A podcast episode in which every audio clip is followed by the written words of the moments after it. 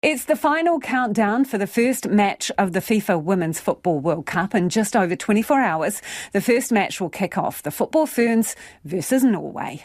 Our reporter Louise Ternouth and camera operator Nick Monro caught up with some of the other teams and witnessed the finishing touches to preparations for the country's biggest sporting event. Argentina got the Auckland welcome this morning with rain falling on their training session. A large crowd came to watch them train at Michael Avenue in Ellerslie, plenty of them youngsters who couldn't pass up the opportunity. So, you guys are looking forward to the World Cup? Yeah. Have you snuck out of school to be here? Yeah. yeah. it's really cool. I don't know. Um, nothing really quite like it has happened in New Zealand yet, so it's really exciting. For the girls, it's really, really inspiring. After training was cut short due to the downpour, fans flocked to get footballs and shoes signed. Some even brought roses for the players. Followed by dancing, singing, and photos with the World Cup's official mascot, a football loving penguin, Tazuni. Meanwhile, the Portuguese team were out taking a look at some real animals at Auckland Zoo. Welcome to Auckland Zoo this morning. Called Tailina Tukuingoa, near uh, in their matching green and blue puffer jackets, they admit having a World Cup during winter is taking some getting used to. It's not too cold for you? It's a little bit because now it's summer in Portugal and uh, it's a lot of sun. And here it's not so much sun, but uh, it looks like today it's kind of good day. But they're enjoying the Kiwi hospitality. People are very friendly and they're very welcoming. Every time we go on the street, we have like hello and like people curious about where we come from. And it's just nice to see uh, the culture and like experience something different.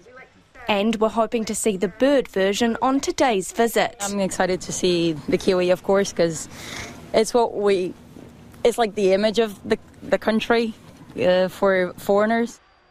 Aside from the activities, both teams are gearing up for their matches, which will be screened at the FIFA Fan Festival at the Cloud in downtown Auckland. Santha Brown is the host city lead for Auckland. She says they're expecting as many as 2,000 people to gather here to watch games on the big screens. So, over uh, the 24 operational days, we're going to have over 85 different um, performing artists.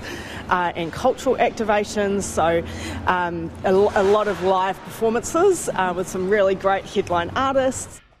Out the back of the cloud, they've also set up a futsal sized football pitch on the wharf. If you can't be at the stadium, uh, this is the next best place to be to experience a festival in football.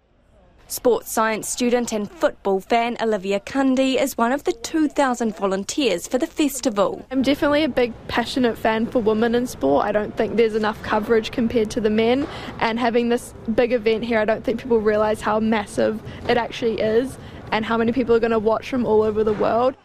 She says we're incredibly lucky to have athletes of this calibre in our little part of the world. It will be such an incredible experience. I think, especially for kids as well, like so young and get this opportunity to go to such, see the highest level of women professional sport is such a major thing that people just need to become involved with, I think.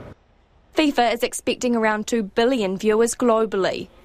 Festivities at the Cloud commence at midday tomorrow with the World Cup opening ceremony beginning at 6:30 p.m. and the first match between New Zealand and Norway kicking off at 7.